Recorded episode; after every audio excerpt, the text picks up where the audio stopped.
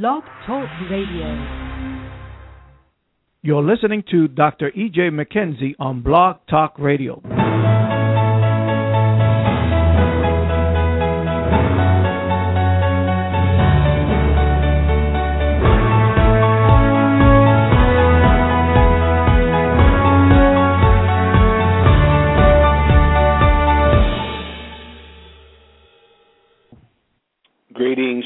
Your host, Dr. McKenzie, with the Master Key on this Monday, this Monday afternoon. I probably have some of you that is uh, on your way home from work. Those that is already home, we want to appreciate you all joining with us at six o'clock today. Well, we are um, pressing forward and speedily uh, through the first quarter of this year just so amazing.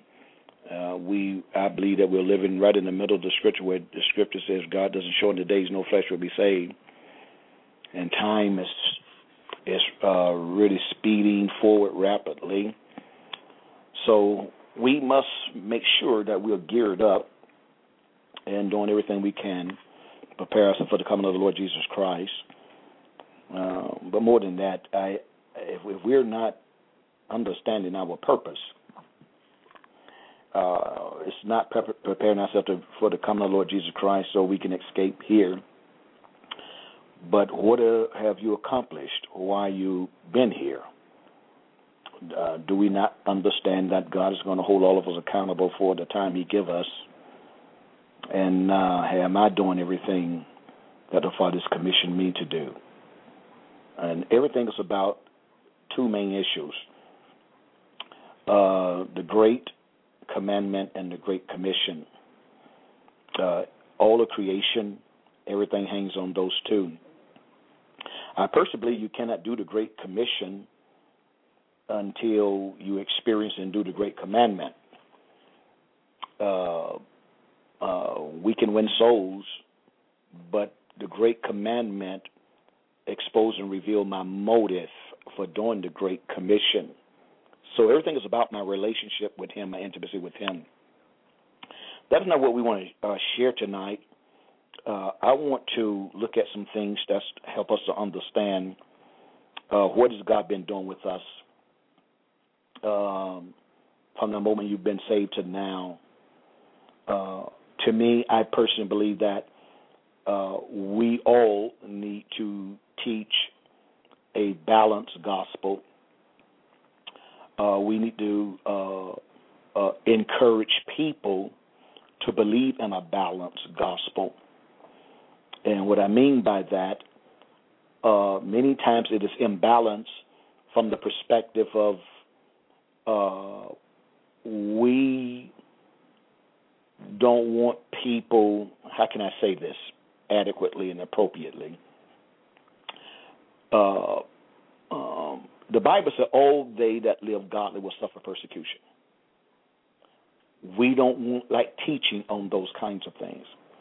But if not, we're not going to prepare the people how to stand. I personally believe that God will allow persecution because the Scripture said it, but for you and I to experience the victory that has been given to us through our Lord and Savior Jesus Christ.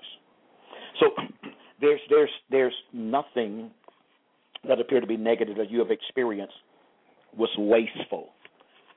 You ever notice that Jesus never was wasteful? The miracles of the fish and the loaves, they took up the basketfuls. They did not throw them away and throw them in a trash can. So they took up basketfuls. So he, he's not a God of waste. God refused to allow your life to be wasteful. He refused to allow. That's why the scripture says God would take what the devil meant for evil. Well, the scripture don't say the devil meant for evil, but that's what uh, Joseph said to his brothers that uh, sold him into Egypt. Uh, God took that thing, and He's going to turn that thing around what you meant for evil, God made it, turned around for good.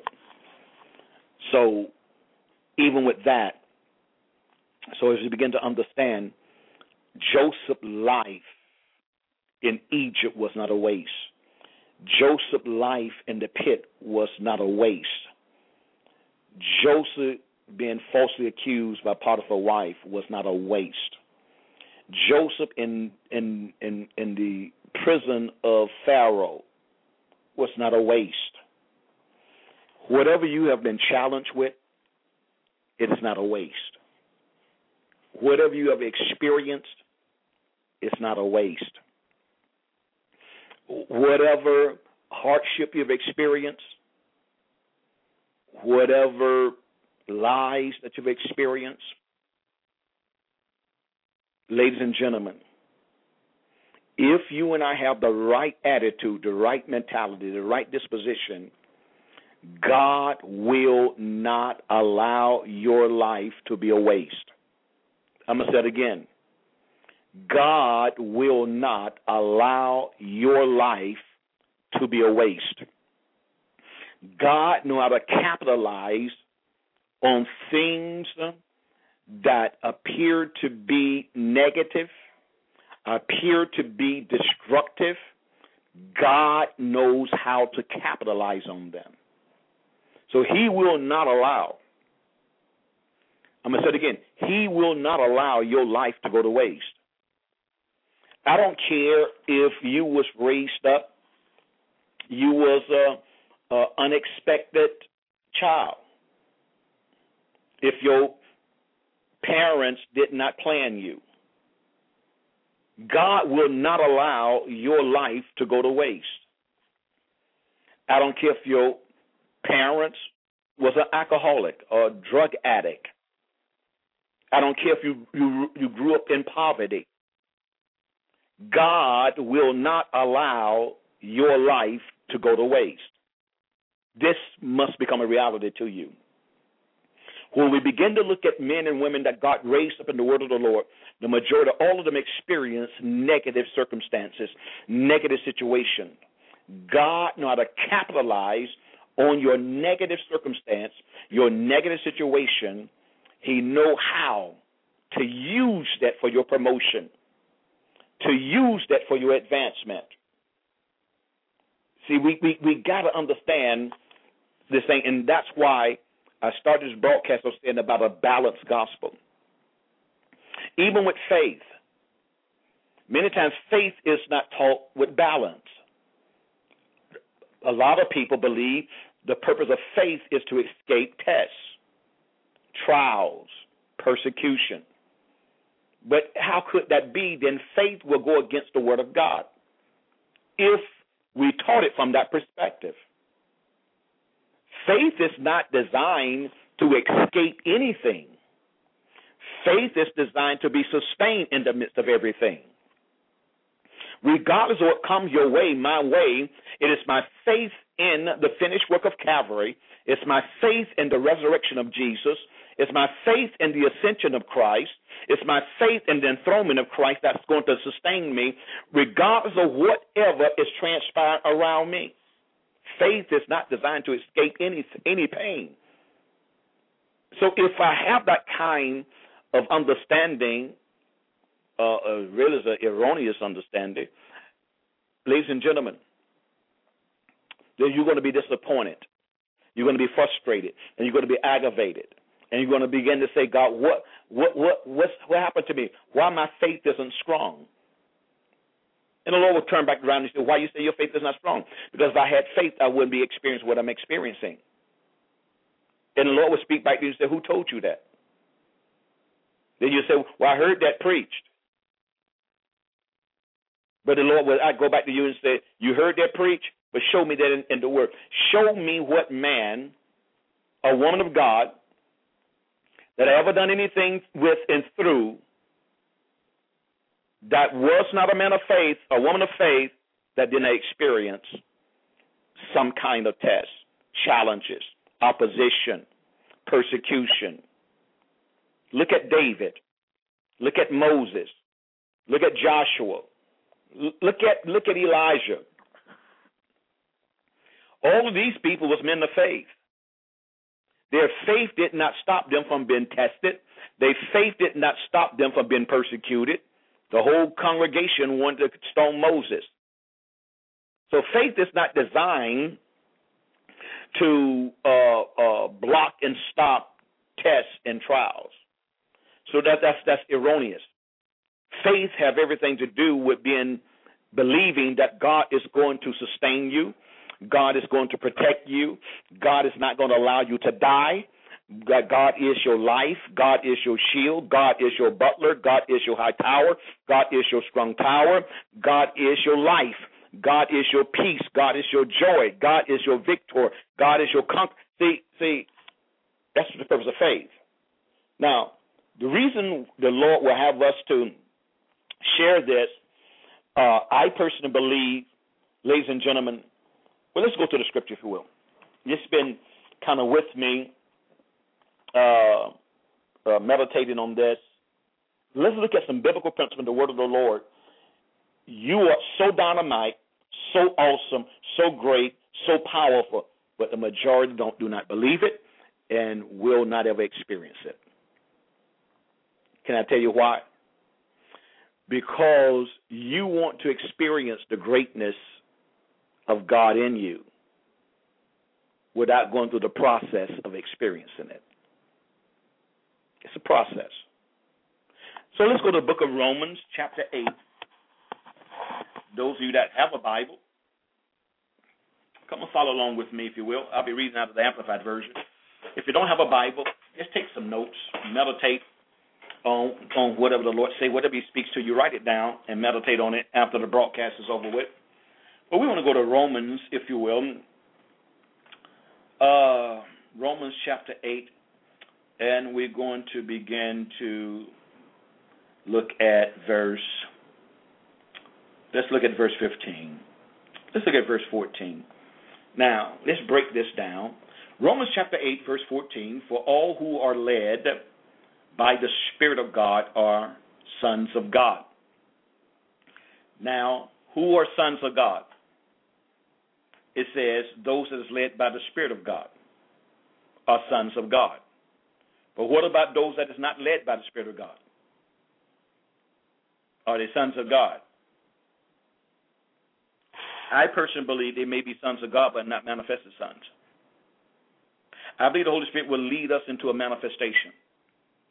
How in the world would you and I ever know that we're sons of God if you and I never put in a situation for us the sonship to manifest? How would you and I will ever know that Jesus really conquered the enemy and gave us and the Father gave us the victory? That Jesus won over Satan. If you and I have never been put in a situation to experience it. And I am so concerned with a lot of us because we're satisfied with knowing things without experiencing things. Have you experienced the Holy Spirit? Or you just got good teaching on the Holy Spirit? Let's look at something. Let's look at it, if you will. So it starts off say, uh, here, uh, verse 14. For all who are led by the Spirit of God are the sons of God. Are sons of God. Verse 14. 15, excuse me. For the spirit which you have now received is not a spirit of slavery to put you once more in bondage to fear. Fear is slavery. Fear is bondage. Notice what it says. For the spirit which you have now received is not a spirit of slavery to put you once more in bondage to fear.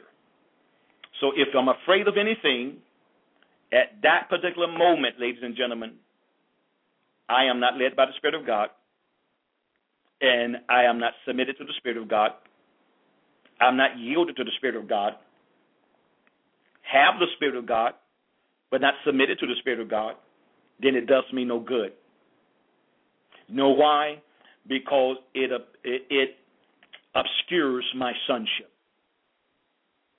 My sonship is hidden. It says, verse 14 again, for all who are led by the Spirit of God are sons of God. So, he says here, For the Spirit which you have now received, for the Spirit that you have now received. Why receive something if you're not going to use something or receive something or someone like the Holy Spirit and won't let the Holy Spirit do what he's supposed to do by receiving him. Once again, verse 15. For the spirit which you have now received, which you have now received, is not a spirit of slavery, to put you once more in bondage to fear. But you have received a spirit of adoption, the spirit producing sonship, the spirit producing sonship, in the bliss of which we cry, Abba, Father, Father. Now, what the Holy Spirit done? Producing what? Sonship. Producing what? Sonship. Now, the Holy Spirit comes in you, comes in me, to lead you and I into the experiential manifestation of sonship. Because it says here, producing sonship. Now let's go to verse 16. Because we have to, the scripture always interprets itself. 16 says, The Spirit Himself thus testifies together with our own spirit. So we see there's a distinction here. You have the Holy Spirit and our spirit. Now, the Spirit of God, the Holy Spirit, is testifying to our human spirit, assuring us that we are children of God. Assuring us that we are what? Children of God.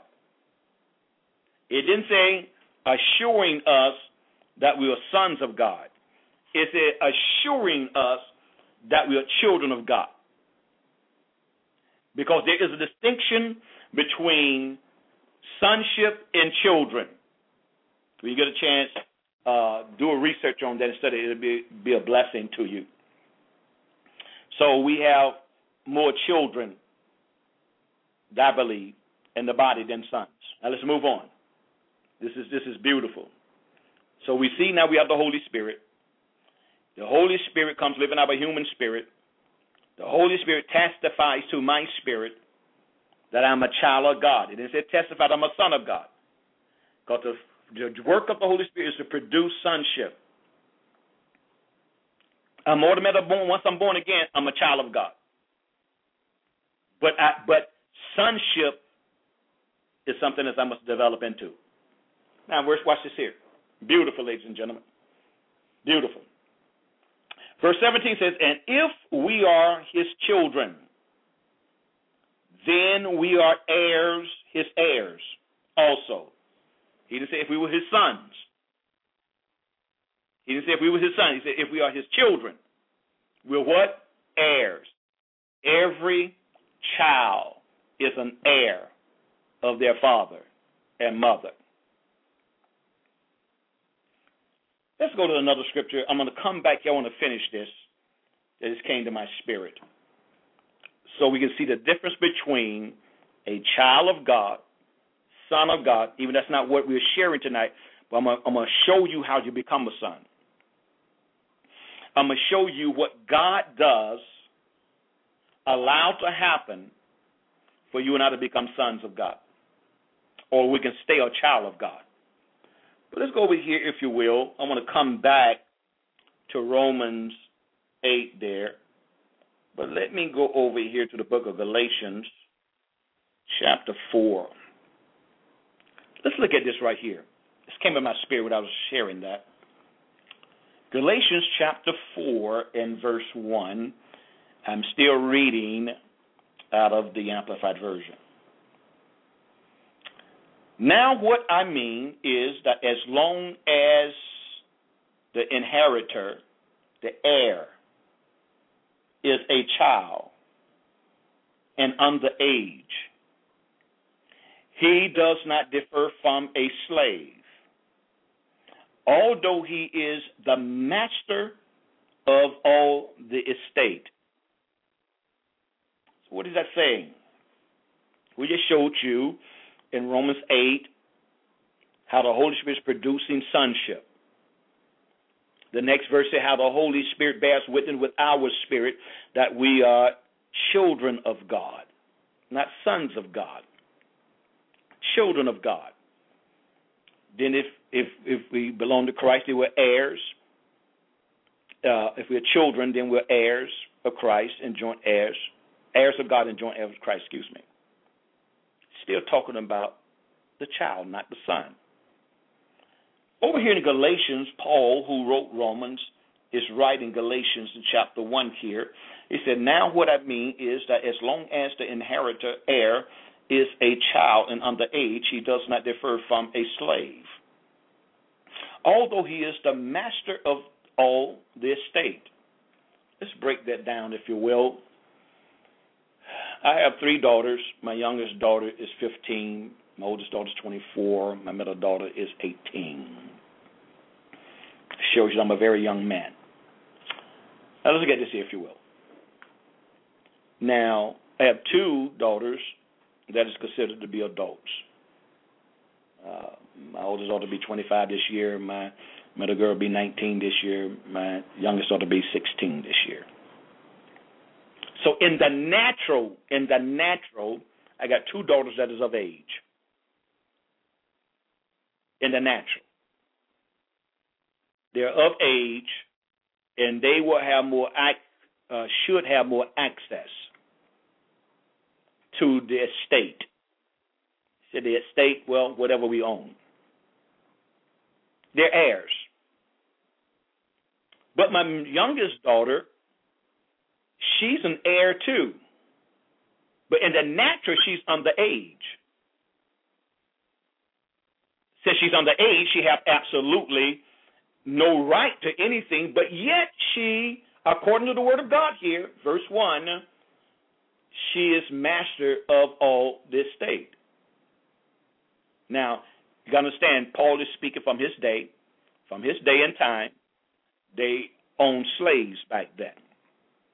Christians owned slaves. And so it says here that the child is underage. He does not differ from a slave. Other words, even though the child is master of the whole estate, but the child will be treated just like a servant. A servant don't own absolutely nothing.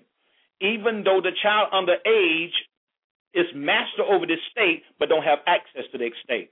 The slave does not have access to the state at all, period.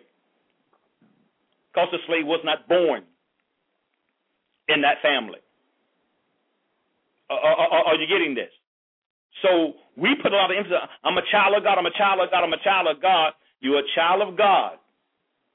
You're master of all, but you don't have access to all because you still have not grown up and proven that you are mature enough to be trusted with this state. Now, the son, though, but a child. Let's finish reading this, if you will. Are, are, are you getting this? This is this is just stick with me. I believe you're going to really appreciate why God has allowed you to experience some of the things that you have experienced in life. He was really trying to get you to develop to a son. A son of God that he can entrust you with his inheritance. Even though you are master over the whole estate.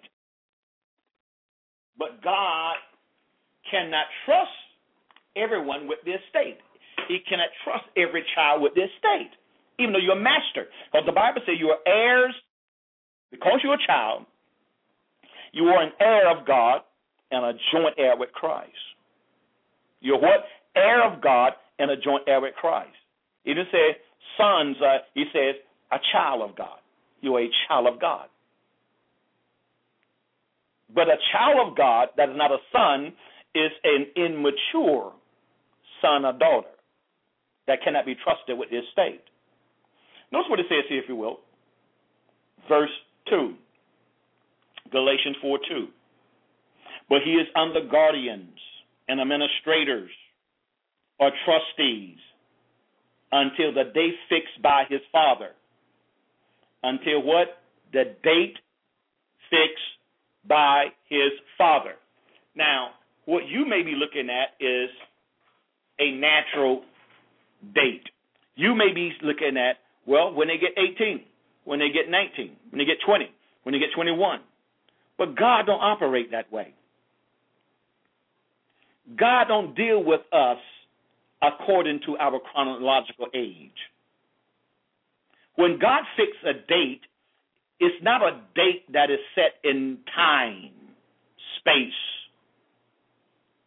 It is a date of something happening in your life, something that is developed in your life. Give you an example. Just say, as I'm going to leave the first daughter that is able to lift 135 pounds, which none of them can, can lift 135 pounds. But I'm just giving you something in the natural. So it's it's not which one turn a certain age, when when which which one can first do this. But the Father's not going to tell you what it is. When you reach there, the Father would know. And that's what people don't understand, how God operates. So so he know when you reach this point, you now has moved from a child state to a son state. So whatever the date that is fixed by the Father, until the date fixed by the Father. That's why, ladies and gentlemen, we can be saved for 50 years and never, ever become a son, but stay a child. So it's not how long you've been saved. A lot of people pride themselves. I've been saved 50 years. I've been saved 60 years. I've been saved 70 years. But has never developed. Have not reached that point that has been fixed by the Father. I'm going to show you uh, when we go back to uh, Romans there what God allows to happen for you and I to experience sonship. So we see here in verse 2, but it's under tutors, is uh, upon the guardians and administrators or trustees until the date fixed by the Father. Are you all getting this? Now let's go back, if you will, to Romans chapter 8. Now, if all of us understood this, you would know what you would have a, a set time fixed for your children. Those that is pastors and leaders on this phone, on this broadcast, excuse me, on this broadcast, you will have certain things fixed, but you can't have anything fixed if nothing has been fixed for you and you became a son. That's why the Bible said many are chosen, many are called, excuse me, but few are chosen. Many, think about it, many are called, but few are chosen. Why many is called, but why is few chosen out of the many? Because only a few reach sonship. The many that is called are children. He don't call the sinner, he calls the children. Many are called, but few are chosen. You know the problem in the church? We have put people in position of authority that God called, but God didn't choose. And know how we put people in position of authority? That God called didn't choose? Because we don't even know the standard of God for his choosing. And what our standard is for choosing people? Their ability to pray, their ability to quote scriptures, or teach, or preach. And none of that was the standard for Jesus. None of that is the New Testament standard. None of that was even the Old Testament standard. So we end up putting people, and we hurt them. We hurt them. How do we hurt them? We hurt them because we put them in position of authority based on a standard that is not of heaven, that is not of the kingdom. And anytime you and I put people in position of authority that is not the standard of the kingdom, they will always, always, ladies and gentlemen, unless God intervene, they will always come into the condemnation of Satan. They will always be lifted up in pride and fall into the condemnation of Satan. I guarantee you have seen it and experienced it uh, uh, in your church, or you've been a victim of it yourself. A child, but not a son. We put people in position of authority who still up, up, is up under the King James says, uh, New King, tutors and governors, administrators, trustees, Amplify says. They're still under them, but we take them from under them and place them in a position of authority when the Father had a set time.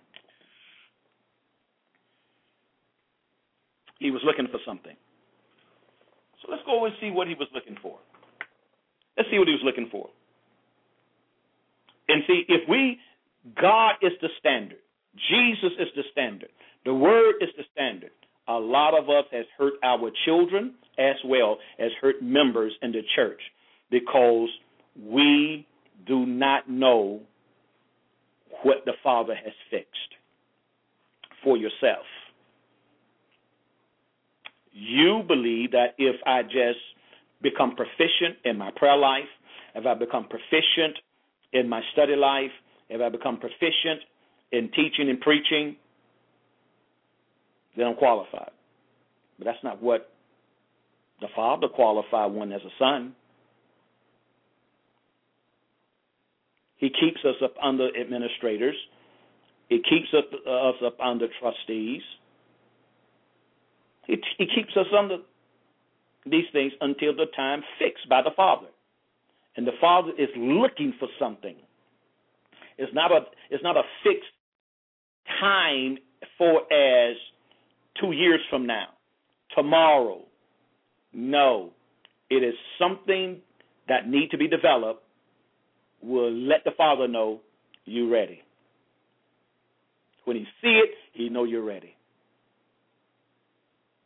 You ever notice, ladies and gentlemen, that everybody got to pass the test before they go to the next grade, especially the SAT test they got out now. The daughter was, my older daughter was, was sharing some principle with me. She wrote home with me on, on, on Sunday from church, and she was sharing some principle with me about um, uh, she she uh, part of this uh, company group, uh, it's mentorship uh, group called City Year, and uh, excellent principles. But her one of her responsibilities is to help prepare these children for the SAT test. She has some excellent principles with me, and uh, uh, she was sharing with me that she was telling them that uh, you may get promoted, but you may get if if you get promoted, you'll be taking the same kind of class. You'll be on a sixth grade level, a fifth grade level. I forgot what grade she told me. I think it was sixth grade. You may get pr- promoted, but if you don't pass uh, uh, this, because they don't have to take the this is preparation for them. So you will be in the next grade, but taking these kind of classes. Are, are you hearing me? Same principle. Same principle, God. So God, you notice that He, everybody's tested. What's the purpose of the test? Does the test make me look bad? You look bad? Absolutely not. God is in the business of promotion. God is in the business of elevation. God is in the business of increase. That's the kind of business He's in. God is not in your life for you to fail. God is not in the failure business. That's why I said God know how to take whatever negative situation you was raised up in and turn that thing around for his glory. He know to exalt you and extol you and magnify you out of a negative, destructive situation and put you on the mountaintop. And everybody wonder, how in the world did that happen? And everybody will have to know it was nobody but Almighty God. It was nobody but Almighty God that allowed you to be in the place that you are. Because I remember where you come from. I remember your family. I remember you all the poorest people in the neighborhood. I remember your mother was an alcoholic. I remember your daddy was a grump. How in the world you became a senator? How you became a mayor? How you became a commissioner? How you became a pastor? How you got your own business? Ladies and gentlemen, that's the kind of stuff that God specializes in. Oh, he loved that kind of stuff. So he can get all the glory. Watch this right here. This is beautiful. Now, let's look at, if you will, let's go back over here to verse 17, Romans chapter 8. And if we are his children, then we are his heirs. Also, if we are his what? Children. It is his sons. And if we are his children, then we are his heirs. Also, heirs of God and fellow heirs with Christ, sharing his inheritance with him. Sharing. But this is the key. This is the only way that you and I are going to be able to share his inheritance.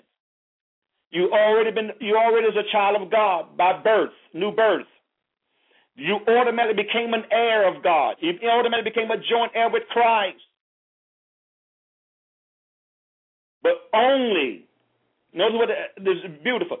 Only we must share his suffering if we are to share his glory.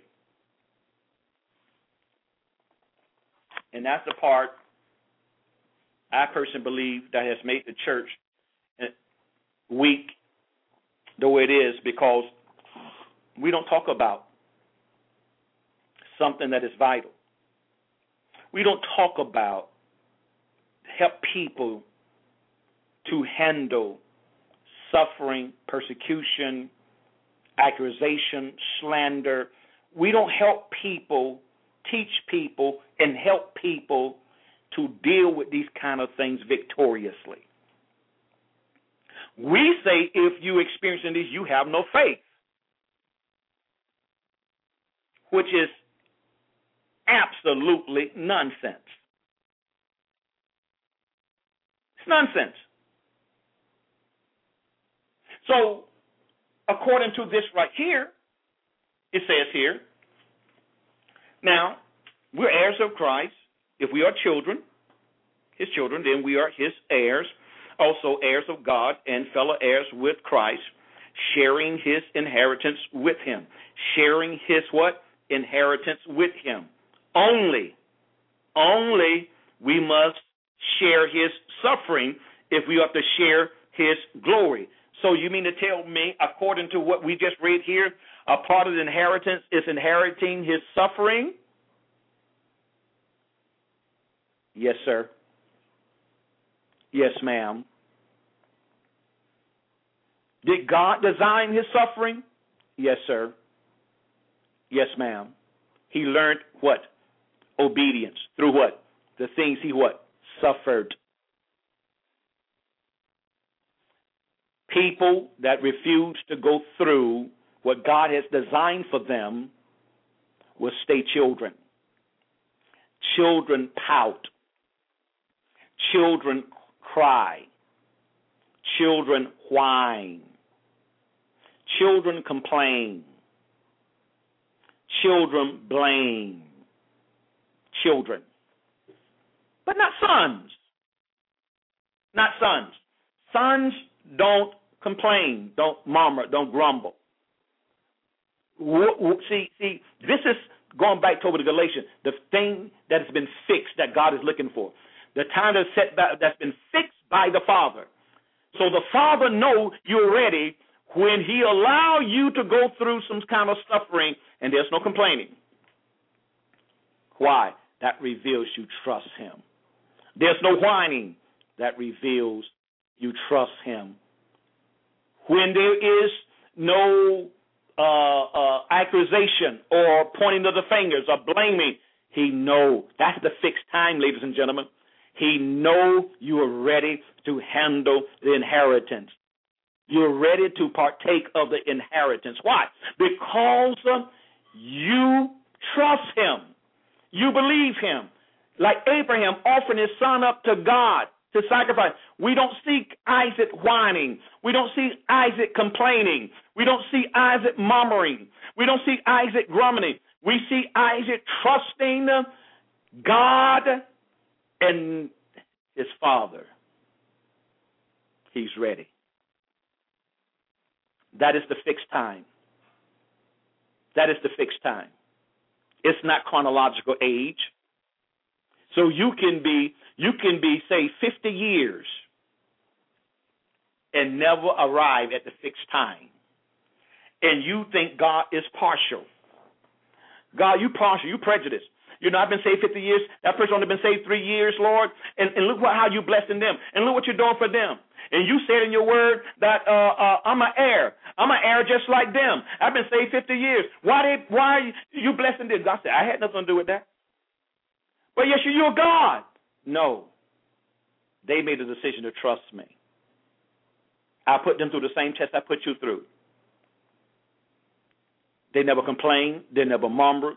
They never point the, pointed the finger at nobody else. They never blamed anybody for why they was going through what they were going through.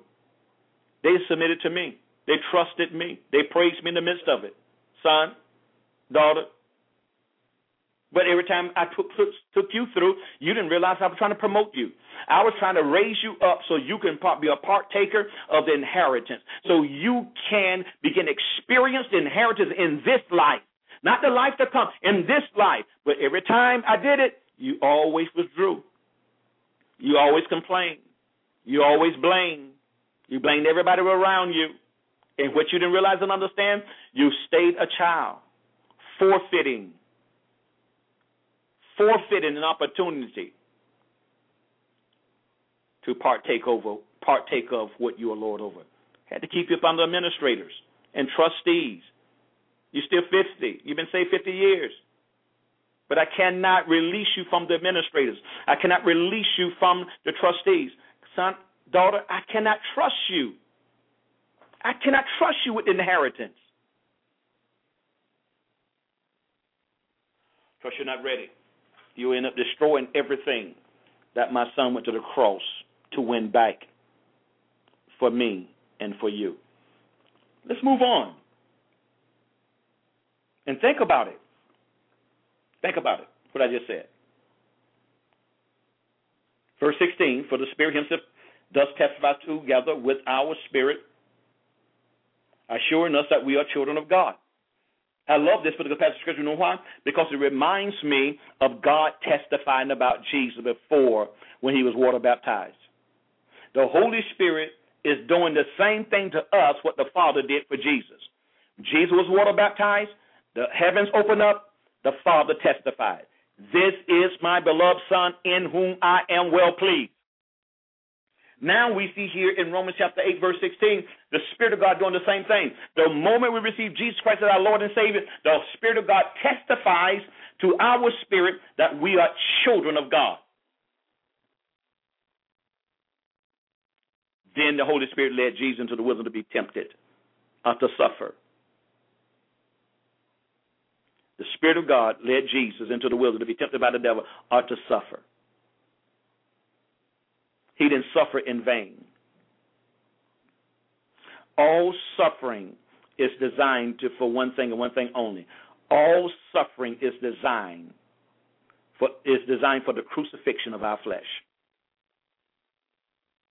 It's designed for us to die. It's the purpose of it. Because notice what it says, if you will, the last part Only we must share his suffering if we are to share his glory.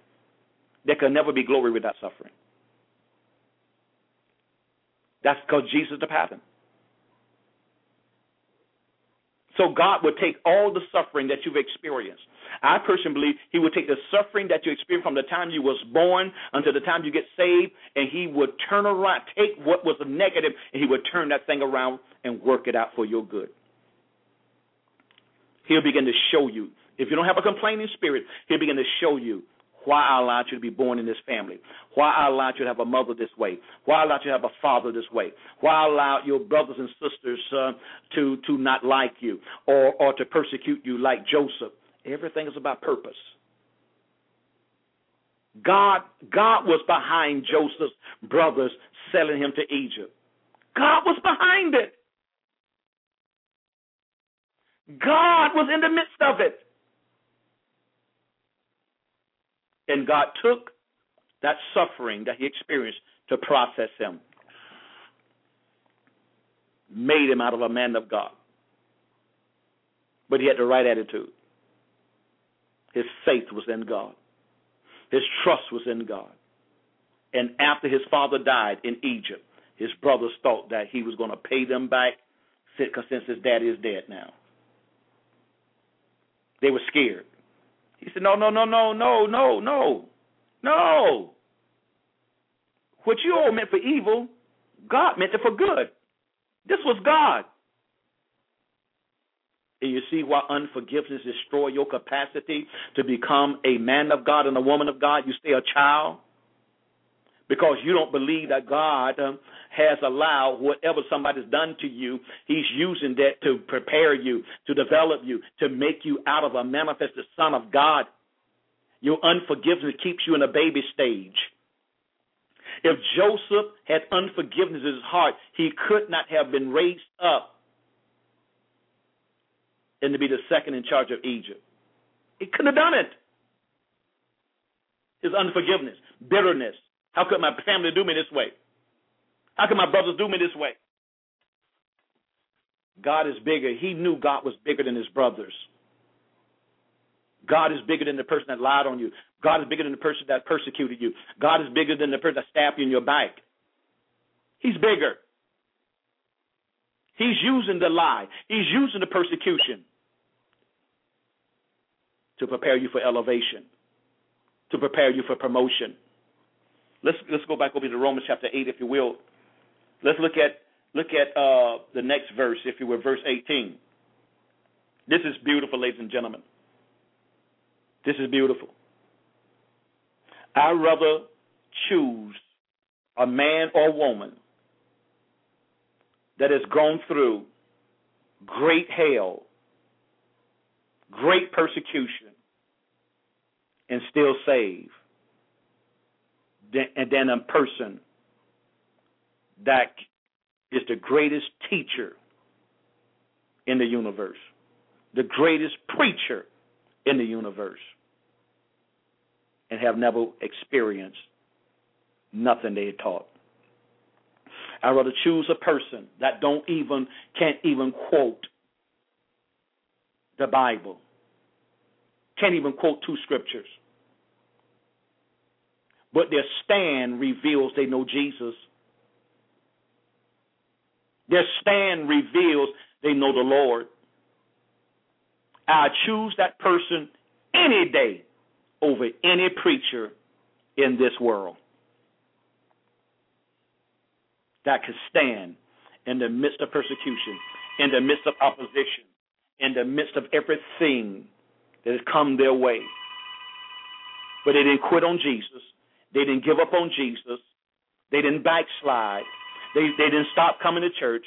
They didn't stop praying. They didn't stop uh, um, uh, reading their word. They didn't stop communing with the Lord. They didn't stop praising. They didn't stop worshiping. They don't understand everything that is going on but they're holding on to the Lord. And their mentality. And I love that scripture in the book of Revelation. And they love not their lives, even unto the death. They did not forsake Jesus. They did not quit on Jesus. They didn't curse Jesus to his face. because of what they was experiencing and what they was going through. I'd take that person any day than any person that quotes scriptures and can preach and can teach. Any day. And that's what we have in the world today. We got we got we got people that has been glorified. People that men has glorified. Not because of the suffering, but because of their abilities and their skill and their talent and their education, but not because of their character. Verse 18 says, But what of that? For I consider that the suffering of this present time, this present life, are not worthy, are not worthy, are not worthy being compared with the glory that is about to be revealed in us and in us. No, excuse me, revealed to us and in us and for us and conferred on us. Do you understand what he just said? And, and, and, and I know this sound like when Jesus come back the second coming. No, baby, this is a principle. If you're going to have gone through great hell, do you not understand what the Lord just said in His Word? He said, it's not even compared. It can't be compared. What you've been going through cannot be compared. What you done went through in your lifetime cannot be compared to the glory that is about to be revealed to you and in you and for you and conferred on you. Ah, there's a glory that's getting ready to be made manifest. Everybody done counted you out. Everybody said you are the uh, uh, uh, the least likely to succeed. You probably got that written in your your your, your yearbook when you was in school. Least likely to receive uh, to succeed. Oh, God allowed them to write that in your, your book. God is the one that pointed that out. God is the one that allowed everybody to look at you as a nobody. Oh, but there's a glory. There is a glory that is about to be revealed to you and in you and for you and conferred on you. There's a glory because you had the right attitude. You didn't run the mama and dad and brother and sister, nephew, niece, uncle, and that when you was being persecuted. You just held on. You said, just like Jesus, I'm going to commit myself to him who judges righteously. You didn't fight back. You didn't try to protect yourself. You didn't you didn't try to defend yourself. Disqualifying God for being your defender. Disqualifying God for being your protector said, All I have is you, Lord. Help me in the midst of this. Grace me to stand. Sustain me in the midst of the onslaughts of the enemy. Are y'all getting this? This is this is this is so awesome, ladies and gentlemen, because this is how it works. And I believe I'm to tell you what I really believe. The thing that God allows you to experience, the suffering that God allows you to experience, is the very thing that He want to raise you up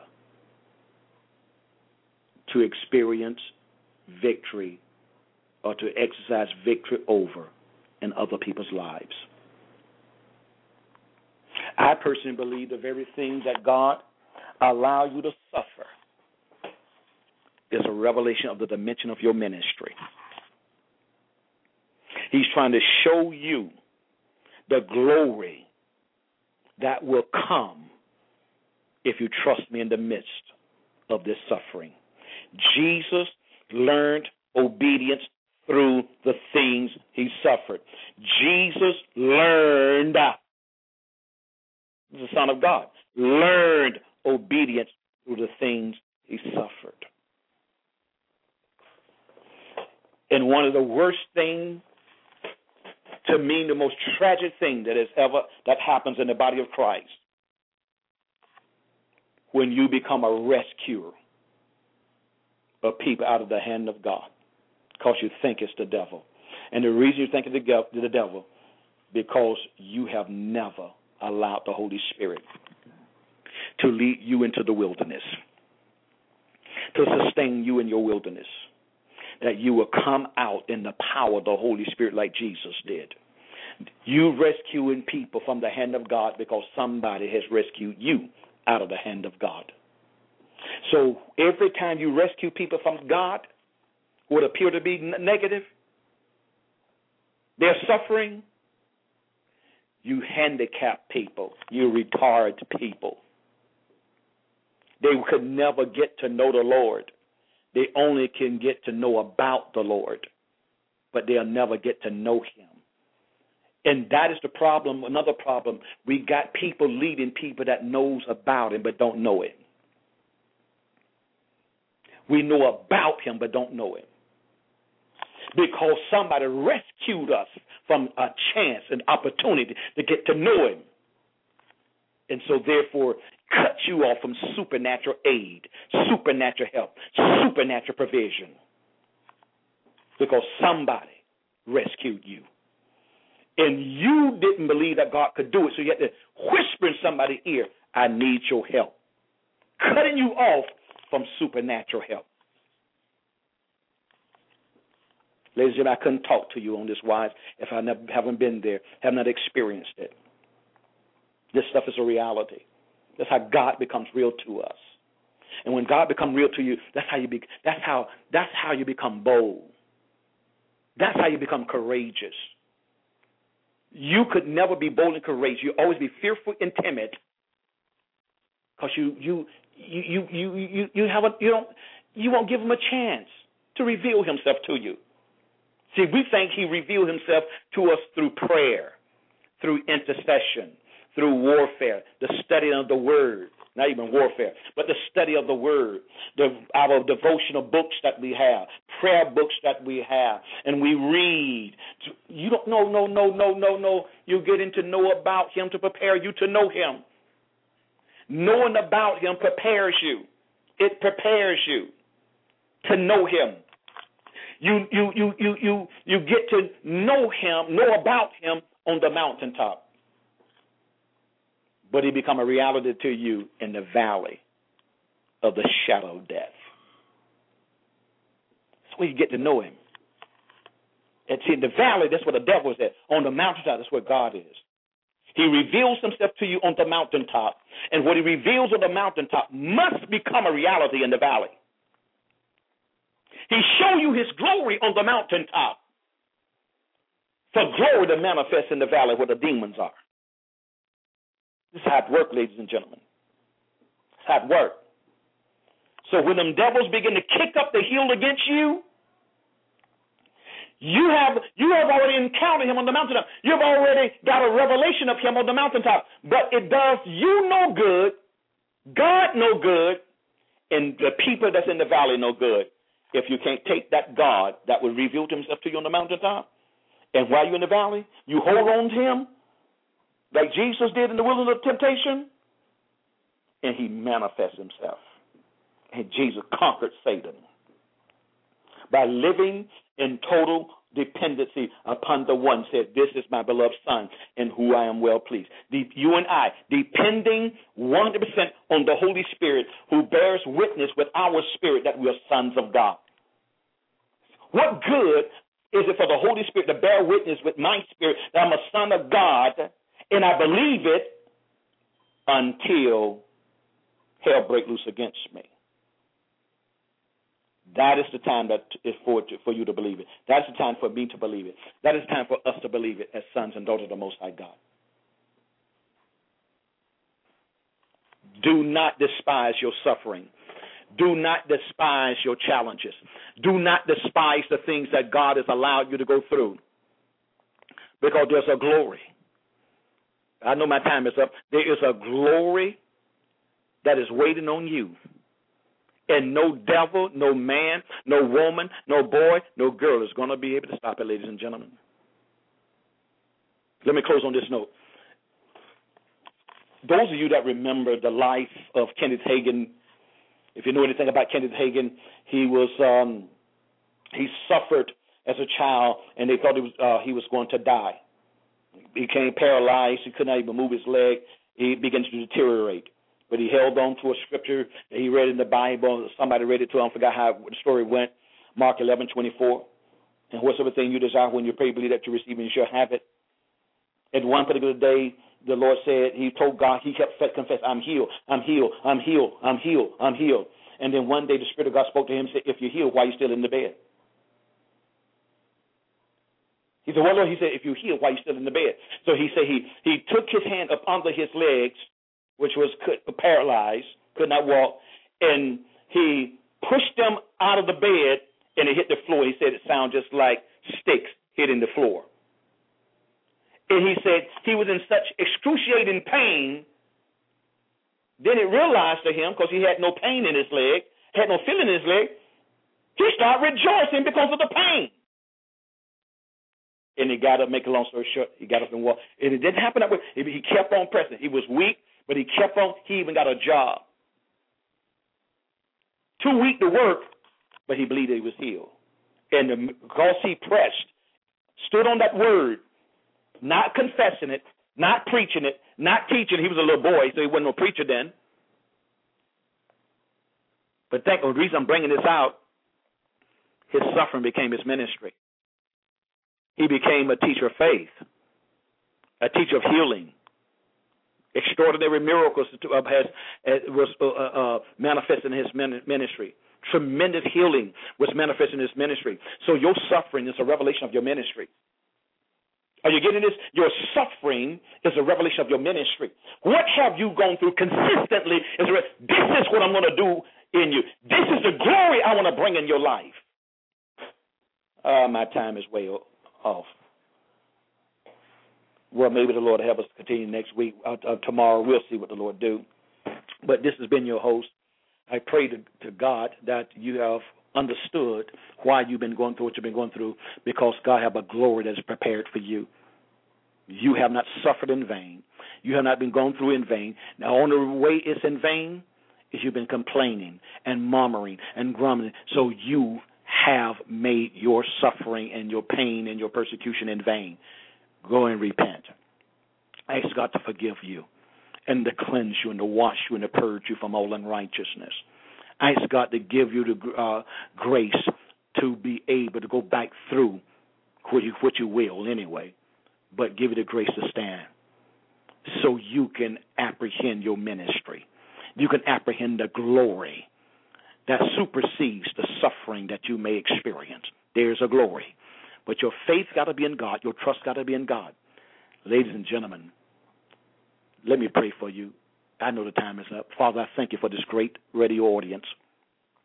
You have spoken to us. You show us the distinction between a son of God and a child of God. Forgive us, O oh God, for the immaturity.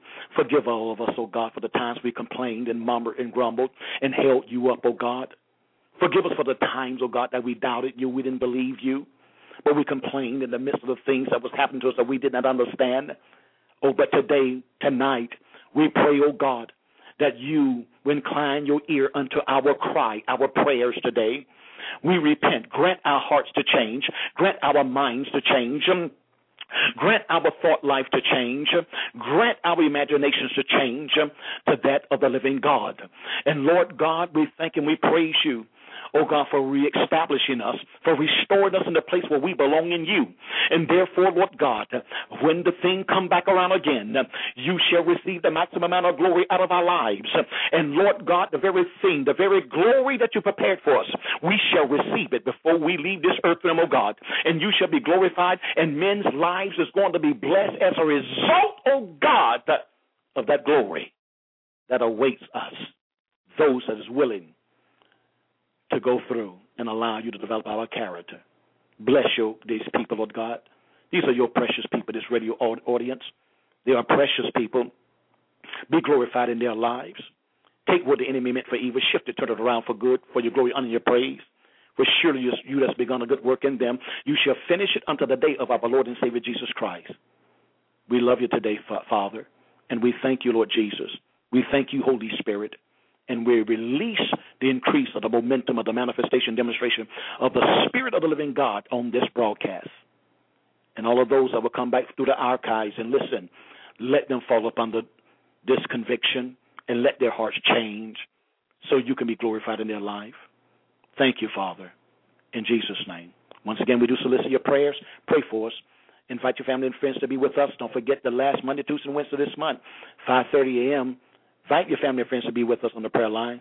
This has been your host, Dr. EJ McKenzie, with the Master Key. God bless you. Until tomorrow, 6 p.m.